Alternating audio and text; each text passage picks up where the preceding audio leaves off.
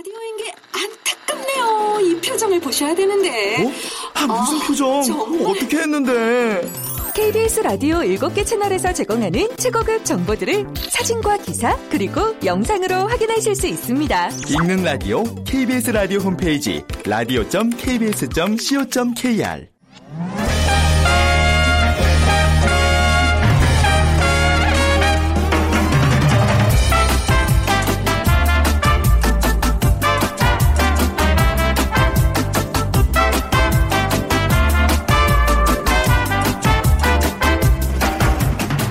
안녕하세요. 빅데이터로 보는 세상 아나운서 최현정입니다.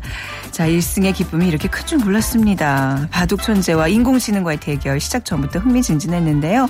이어지는 인공지능의 승리에 사실 놀라움과 함께 뭐 다가올 미래에 대한 두려움까지 들기도 했습니다. 그리고 3승 이후에 찾아온 바둑 천재의 승리와 환한 미소를 보면서 정말 큰 격려와 박수를 보내게 되는데요. 물론 1대1의 정당한 대결이 아닌 1대 1200명의 대결이라는 걸 듣긴 했지만 패배 후에 느끼는 씁쓸한 마음은 어쩔 수가 없습니다.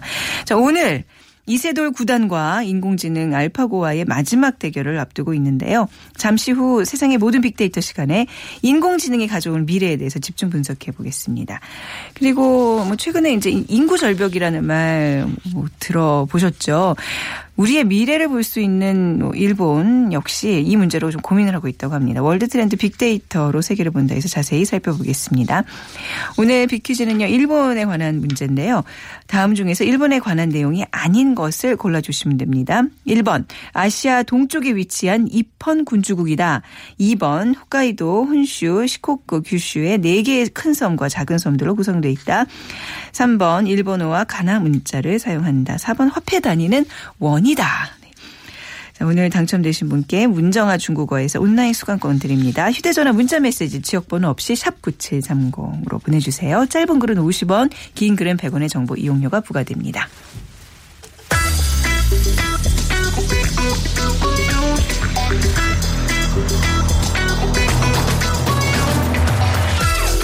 오늘 여러분이 궁금한 모든 이슈를 알아보는 세상의 모든 빅데이터. 연세대 박희준 교수가 분석해드립니다. 네, 연세대학교 정보산업공학과 박희준 교수 나오셨습니다. 안녕하세요, 교수님. 네, 안녕하십니까. 이, 교수님도 바둑 좀 두세요? 바둑은 잘못 돼요. 아, 그러실 예. 것 같아요. 예, 바둑까지 두면. 바둑까지 두면. 네. 그러면 이번에 그 알파고와의 대결, 예. 뭐 이렇게 뭐 중계를 이렇게 열심히 보거나 이러지는 못하시겠네요. 이게 안 하는 게 아니라 못 하는 거잖아요. 무슨 소리인지 못 알아들으니까 못, 전 못 보겠던데요. 그렇죠. 예, 예. 예. 근데 오늘 아무튼 이제, 아, 마지막 대국이 있어요. 한시죠. 예. 예. 오늘 어떻게 될까요?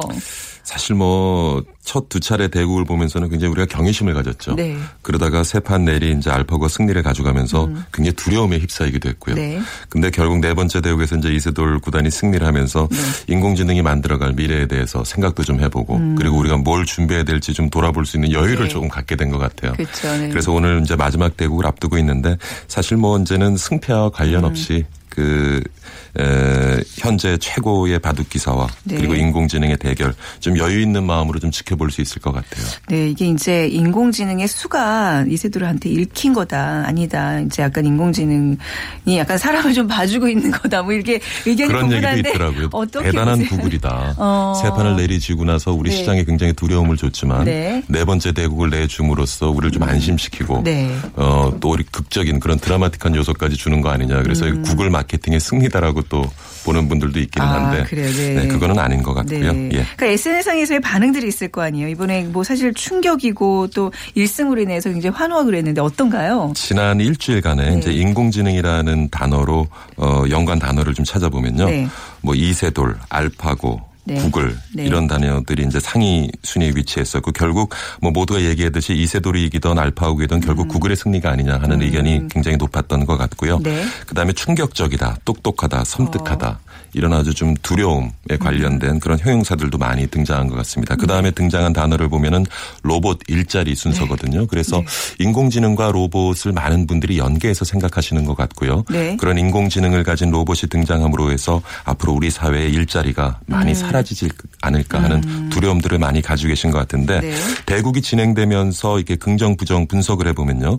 에, 초기에 세계 대국을 치르면서는 부정적인 반응이 굉장히 어, 많았는데 네네. 네 번째 대국을 이세돌 구단이 예, 승리함으로써 네. 어, 긍정적인 반응이 굉장히 늘어났던 것 같아요. 음. 그래서 지난 일주일간을 분석을 해보면 뭐 여전히 부정적인 의견이 좀 많습니다. 37.6% 긍정적인 의견이 34.3%이기는 합니다만은 네. 음. 그래도 어느 정도 균형적인 지금 접근을 하고 있지 않나 하는 생각을 해봅니다. 이게 결국 이제 알파고라는 것도 이 빅데이터들을 집약을 해서 그걸 분석하고 그렇죠. 인공지능으로서 기능을 하는 건데 사실 저희는 이 얘기를 오랫동안 해왔어요. 이 빅데이터 이제 프로그램이기도 하지만 예. 이제 이게 결국 이제 인공지능과 연결돼서 앞으로 우리 사회가 어떤 변화를 겪을 것인가 뭐 그동안 많이 고민을 해왔는데 우선 그래도 이제 인공지능 얘기들을 요즘 많이 하니까요. 예. 여기에 대한 어떤 정확한 정의, 의미 살펴보도록 예. 할까요? 1940년대 후반이에요. 인간의 지적 능력을 최소한 부분적으로 네. 구현할 수 있는 기술에 대한 이제 관심이 높아지면서 많은 투자가 이루어졌고요. 그래서 그러한 투자는 결국 우리 인류가 가지고 있는 여러 가지 난제들을 해결해 줄 것이라는 기대를 갖게 했는데 네. 물론 이제 1960년대 중반까지 수리 능 력이라든가 언어 능력에서는 일정 부분 성과를 만들어냈습니다. 네. 하지만 문제는 1960년대에는 지금 우리가 가지고 있는 컴퓨팅 능력 그러니까 연산 처리 속도라든가 네. 데이터를 저장할 수 있는 충분한 공간이 없었기 때문에 그런 아이디어를 구체하는 데는 좀 쉽지 않았던 거죠. 음. 그래서 사실 그 인공지능에 대한 회의론이 60년대 일긴 했는데 네. 에, 1980년대 들어서면서 또 하나의 변곡점이 마련됐어요. 그 이전에는 사실 우리 뇌가 어떻게 생겼고 어떻게 기능을 하는지에 대한 정확한 연구 결과 가 나오지 않았는데 1980년대 들어서면서 인간 신경망 이론이 등장을 합니다. 네네. 그러니까 어떻게 우리 뇌가 생겼고 그러한 뇌가 어떻게 이제 기능을 하는지에 음. 대한 연구 성과들이 나오면서 그것을 기반으로 해서 이제 인경 신공망, 신경망 이론이 나오게 되고요. 네. 이제 90년대, 2000년대 접어들면서는 앞서 말씀드린 것처럼 빅데이터 기술이라든가 음. 그러니까 그 인공지능이 스스로 학습을 하기 위해서는 굉장히 많은 데이터의 수집과 그렇죠. 분석이 필요한데 네. 그것을 가능하도록 한 이제 컴퓨터 능력 이 음. 갖추어졌기 때문에 최근에 와서 그런 그 발전이 좀 가속화되고 있지 않나 하는 생각을 해보고요. 네. 그러면서 90년대 후반에 와서는 IBM이 만들었던 디퍼 블루로라는 네. 그러한 인공지능이 이제 체스 챔피언을 꺾었죠. 네. 그래서 굉장히 파란을 일으켰고 네. 또 2000년대 초반에는 미국의 유명 퀴즈쇼 Jeopardy에 인공지능이 출연을 해서 어, 우승을 한 경우도 있었고요. 음. 네. 하지만 사실 바둑이라는 것은 바- 가지고 있는 경우의 수가 엄청나거든요. 그렇다면서요. 한 10에 네. 170승대. 그러니까 우리가 네. 상상하기 힘든 숫자인데 네. 쉽게 말씀드리면 우리 우주상에 존재하는 지금까지 밝혀진 원자의 수보다도 많은 경우의 수입니다. 그렇기 음. 네. 때문에 인공지능 관점에서 봤을 때는 넘지 못할 벽으로 알려졌습니다마는 앞서 말씀드린 그런 이제 컴퓨팅 능력을 갖추면서 지금 대중에게 공개된 바둑 역사를 총망라한 그런 기보를 이미 습득을 했고요. 음. 네. 그걸 우리가 지도 학습이라고 그러거든요. 그러니까 컴퓨 인공지능이 작동을 하기 위해서 필요로 한 규칙들을 우리가 심어주는 거죠. 네. 뭐 그와 함께 지금 그 알파오 같은 경우에는 4주 동안 100만 번의 대국을 치를 수 있어요. 네. 그러면 이세돌 기사가 평생 바둑을 두며 살아가는데 천년 동안 이세돌 기사가 두는 바둑의 숫자입니다. 어. 한달 동안 둘 네. 수 있는 대국이 네. 그런 대국을 치르면서 앞서 주어진 그러니까 인공지능에 주어진 기보 기반 위에 계속 대국을 치르면서 스스로 또 학습을 해 나가면서 네. 스스로 가지고 있는 논리를 갖다 개발시켜 나가는 그런 이제 인공지능 그걸 우리가 deep learning이라는 개념으로 네. 설명을 하는데요. 네. 지금 그런 상황까지 와 있다는 거죠. 네, 그러니까 뭐 딥블루 왓슨 또 이제 이번에 알파고 예. 앞으로는 뭐 스타크래프트에 도전하겠다는 얘기를 했는데 예. 약간 좀 뭐 바둑 보다 훨씬 뭐 스타크래프트 같은 경우에 조금 제가 뭐 잘 모르겠습니다만 좀 이렇게 좀 다른 차원이 아닌가 싶은데 아무튼 다음 도전은 그렇게 또 얘기를 하더라고요. 그렇죠. 근데 이런 어떤 실험적인 대구 뭐 대결 말고 사실 인공지능이 현실화가 언제쯤 될까 이걸 좀 사람들이 많이 기다리잖아요. 어찌 보면 인간의 삶의 편리를 도울 수 있는 그날은 언제 올까? 예, 사실 네. 지금도 뭐 일정 부분 어, 우리 인간의 영에서 많은 자동화를 이뤄내고 있죠.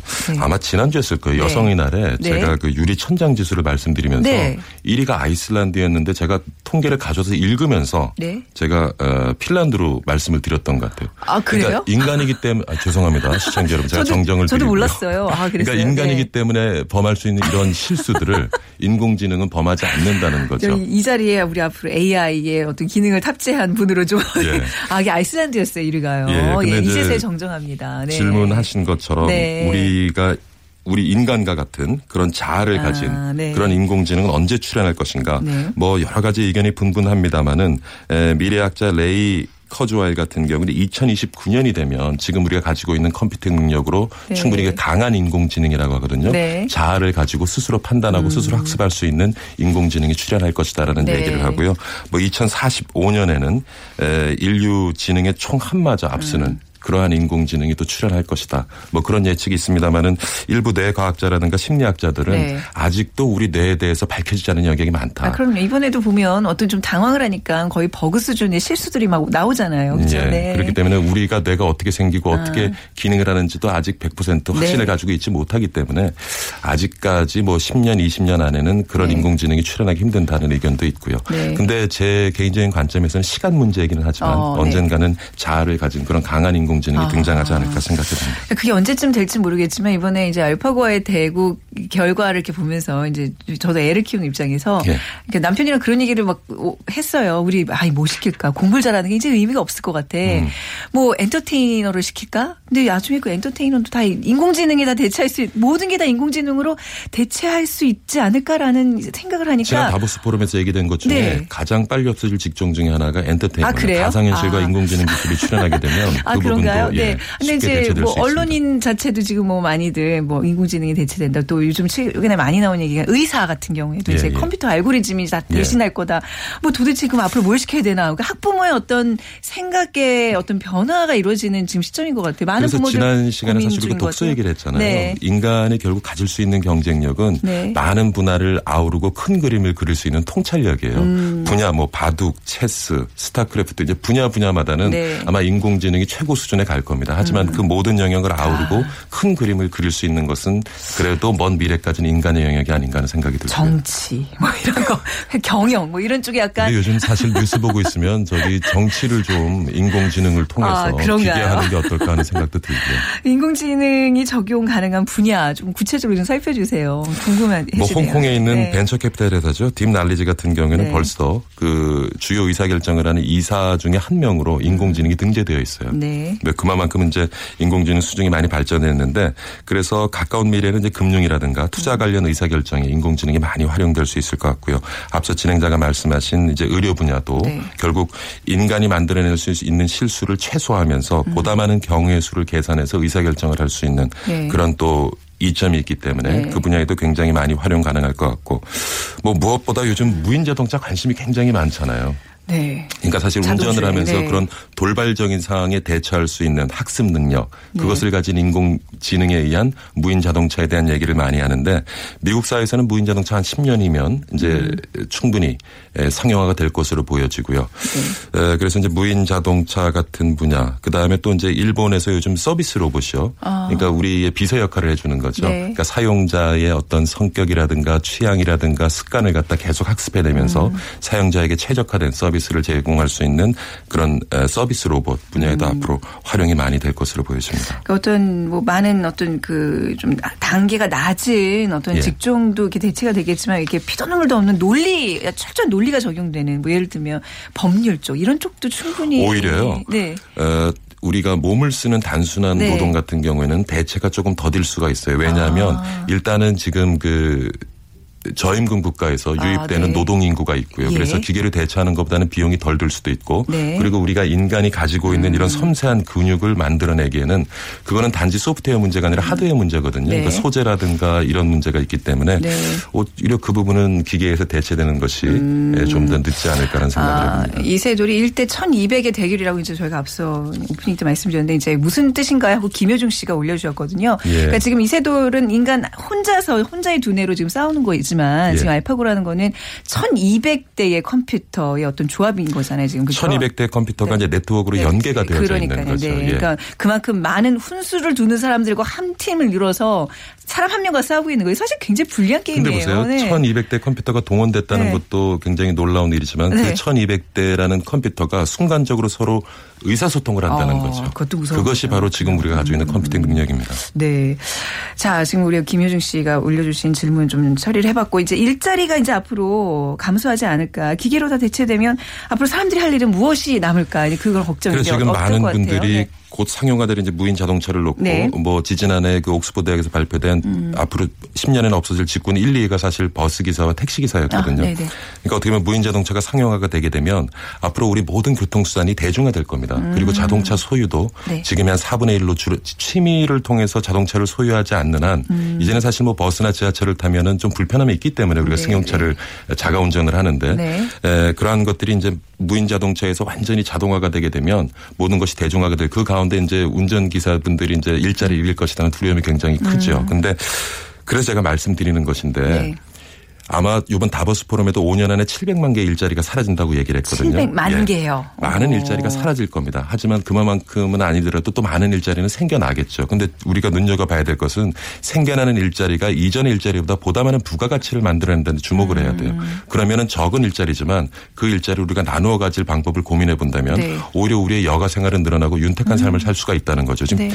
택시 기사분들은 아마 지금 굉장히 긴장하고 반대 오늘도 라디오 들으시면서 네. 근데 우리가 만약에 무인 자동 차가 되고 모든 교통수단이 대중화되면 그것이 네. 한 기업이 소유를 하게 되면 모두가 일자리를 잃고 문제가 나지만요. 네. 지금 택시를 운전하시는 분들이 그 자동 무인 승용차를 하나하나씩 소유할 수 있는 기회를 음. 아. 법적인 제도를 통해서 마련해 준다면 하루 종일 하루에 12시간 운전하지 않으시고도 자동차를 네. 소유하면서 그렇죠. 꼬박꼬박 통장에 돈 들어오고 네. 그 돈으로 여가 생활을 즐길 수 있는 어. 음. 그런 환경이 만들어질 수도 있거든요. 그러니까 어떤 우리가 좀 두려워하지만 말고 네. 이것을 통해서 우리 생활을 보다 윤택하게 할 수 있는 방법을 찾아내는 지혜를 모으는 것이 굉장히 중요하다는 생각이 들어요. 지혜 해안이 점점 더 이렇게 정말 그립습니다. 정말 갈구하는 그런 마음이 많이 생기는데 앞으로 우리가 교수님 끝으로 어떻게 예. 이런 상황을 좀 대처를 해야 될까요? 한 예. 가지만 좀 말씀을 네. 드릴게요. 근데 이러한 제가 말씀드린 그런 보다 윤택한 삶을 살 수 있는 환경이 그냥 뚝 떨어지는 건 아니거든요. 네.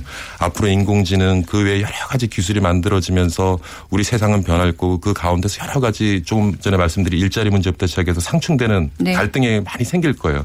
그런 갈등을 풀어갈 수 있는 지금 제도적 법적 기반을 마련하는 음. 네. 그것을 준비하는 노력이 필요하고요. 그래서 앞으로는 유능한 인재들이 네. 관료 사회로 많이 진출을 해서 아. 그런 제도를 잘 만들어 냈으면 하는 것이 바람입니다. 그래야 재앙도 없을 거고요. 아, 알겠습니다. 자, 오늘 인공지능에 대한 이야기 교수님과 나눠봤는데 오늘 이세돌 구단과 알파고의 마지막 5국 대결 오늘 낮 12시 50분부터 KBS 1TV를 통해 생중계되고요. 저희 일라디오에서도 오후 5시 10분부터 특집 방송 세기의 대국 인간 대 인공지능이 방송될 예정입니다. 많은 정치 부탁드립니다. 연세대학교 정보산업공학과 박기준 교수였습니다. 감사합니다. 이세돌 화이팅! 네, 화이팅!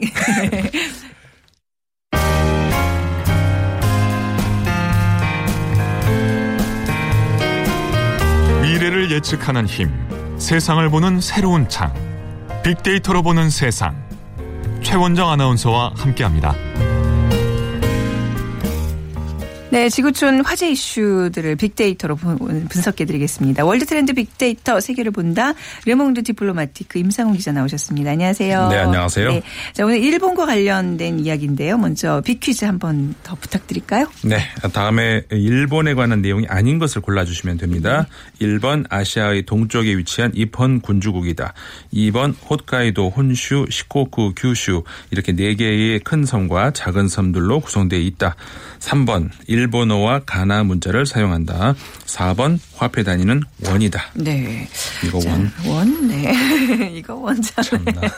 문제가 어. 너무 쉬운 거 아닙니까? 유상 기자님이 아재 개그를 하시네요. 이거 원참. 네. 아재 개그인가요, 이것도? 네, 아. 뭐 그렇죠. 예. 아주 휴대전화 문자메시지 지역번호 없이 샵 9730으로 정답 보내주세요. 짧은 글은 50원, 긴 글은 100원의 정보 이용료가 부과됩니다. 자, 정말 일본 하면 최장수 국가잖아요. 그렇죠. 일본의 100세 시대, 일본의 초고령화 정책. 이게 사실 이제 우리의 미래를 또 예측할 수 있는 모습이기 때문에 우리가 관심을 갖는 건데 네. 그 100세 시대라는 것에 대해서 어떤 느낌이 드세요? 저는 먼저 네. 그 노래가 생각이 나. 백세의 네. 저 세상에서 네. 노래가 네. 생각나는데 네. 어, 그야말로 이제 정말 그 먼 이야기가 아니라 우리 앞에 훌쩍 다가온 것 같은데요.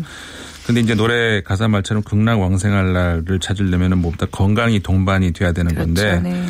아, 우리 사회나 그 제도, 여건 이런 것들이 과연 이 초고령화 시대를 맞아들일 준비가 됐는가 이걸 생각하면 좀 자신 있는 대답이 안 나오는 것 같습니다. 네. 그래서 이제 비슷한 우리하고 비슷한 식생활 습관, 신체 조건, 근데 우리보다 먼저 초고령화를 경험했던 일본의 경우를 정말 우리가 좀 많이 참고를 해봐야 되지 않나 생각이 드네요.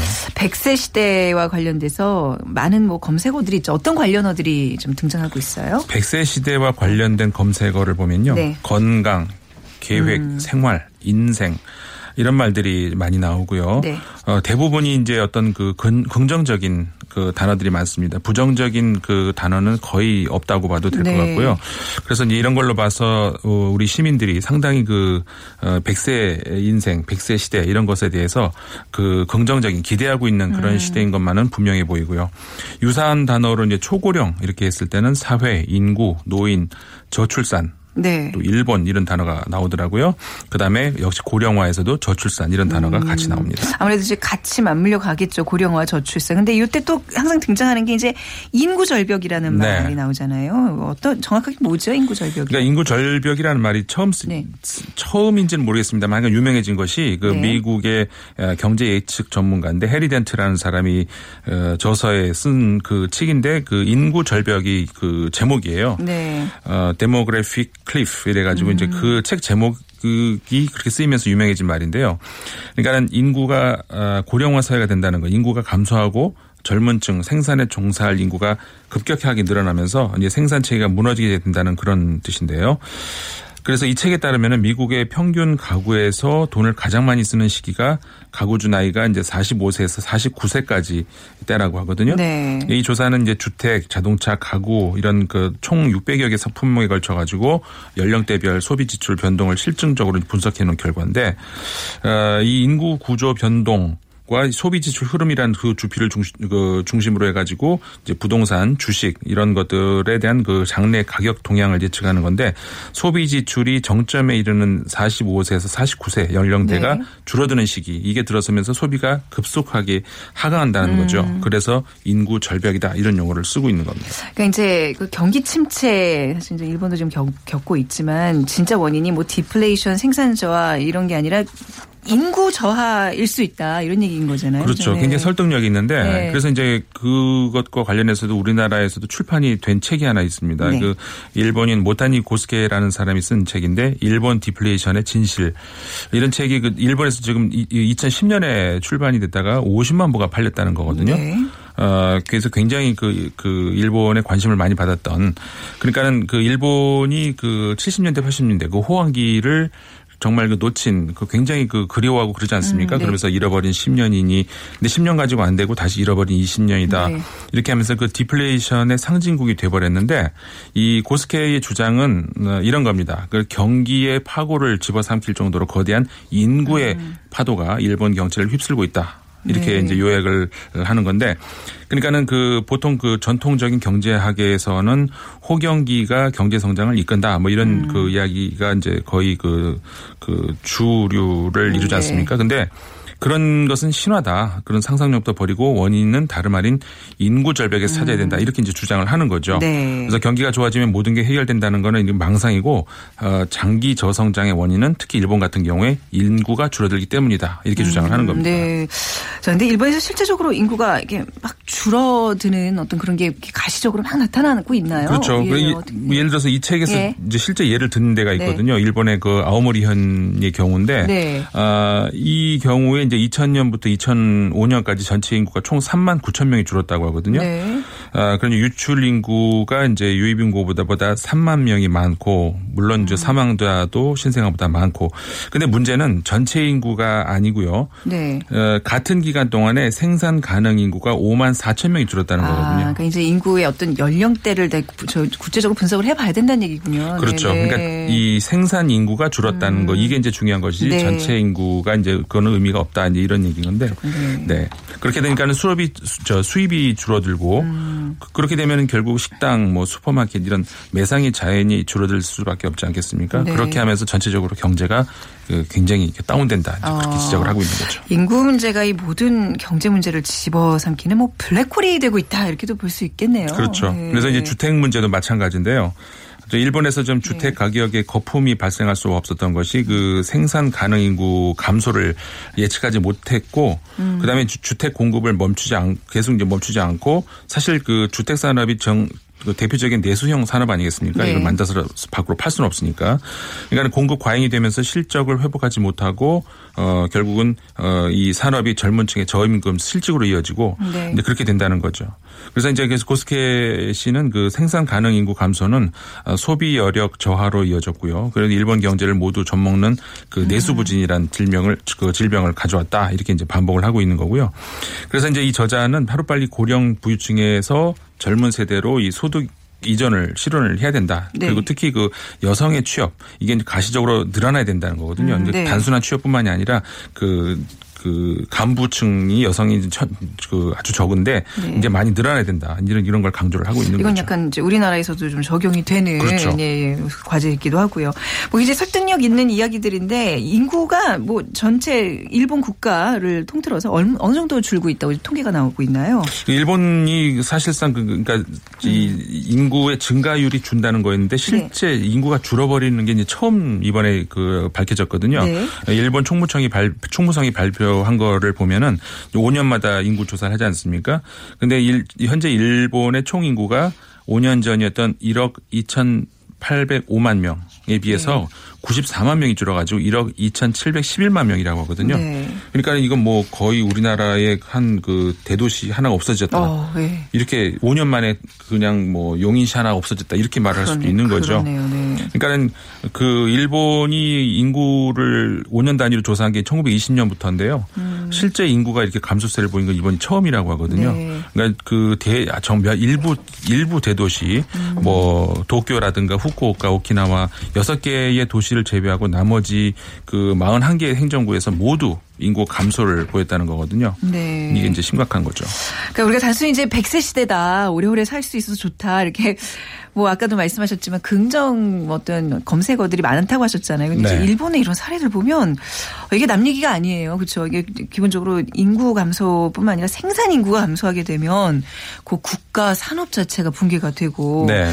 이 노년층이 지금 뭐 지니고 있는 그런 자산이랄까요? 그것도 어떻게 보면 안전하지 못하다는 얘기잖아요. 계속해서 이제 소비될 수밖에 없는 그렇죠. 네. 지켜지기는커녕. 네, 음. 그렇죠. 네.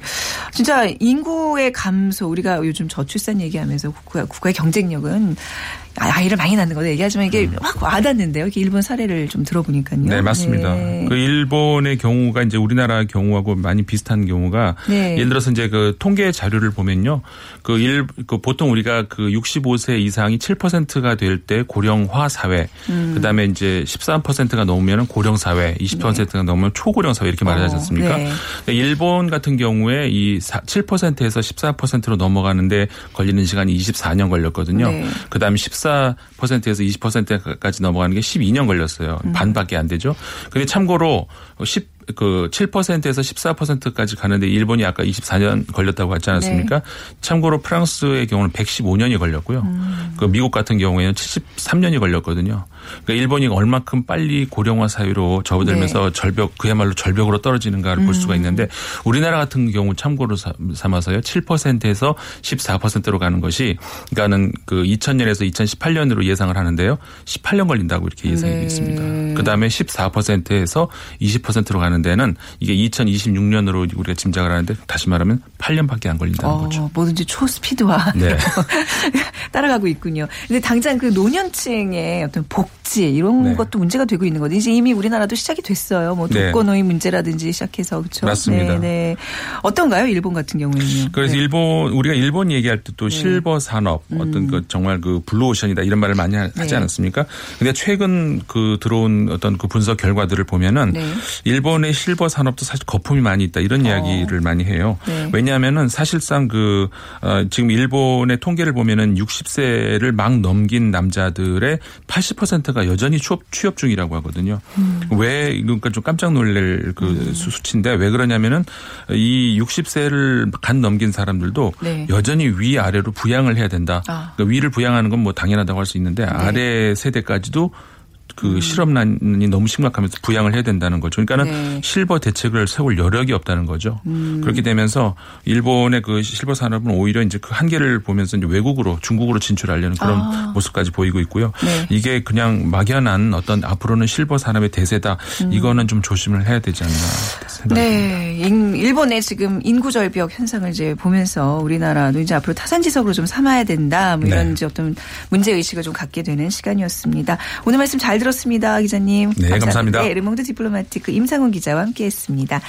자, 오늘 일본과 관련 문제, 일본의 화폐 단위는요, 네, N이죠. 4번 맞춰주신 분 0936님, 우리나라 저편에 있기 때문에 저편, 저편, 재팬이라고. 네, 이거 웃기시려고 하신 거죠? 한번 웃어드리겠습니다. 중국어 수강권 드리도록 하겠습니다. 자, 빅데이터로 보는 세상. 저는 내일 오전 11시 10분에 다시 찾아뵙죠. 지금까지 아나운서 최현정이었습니다. 고맙습니다.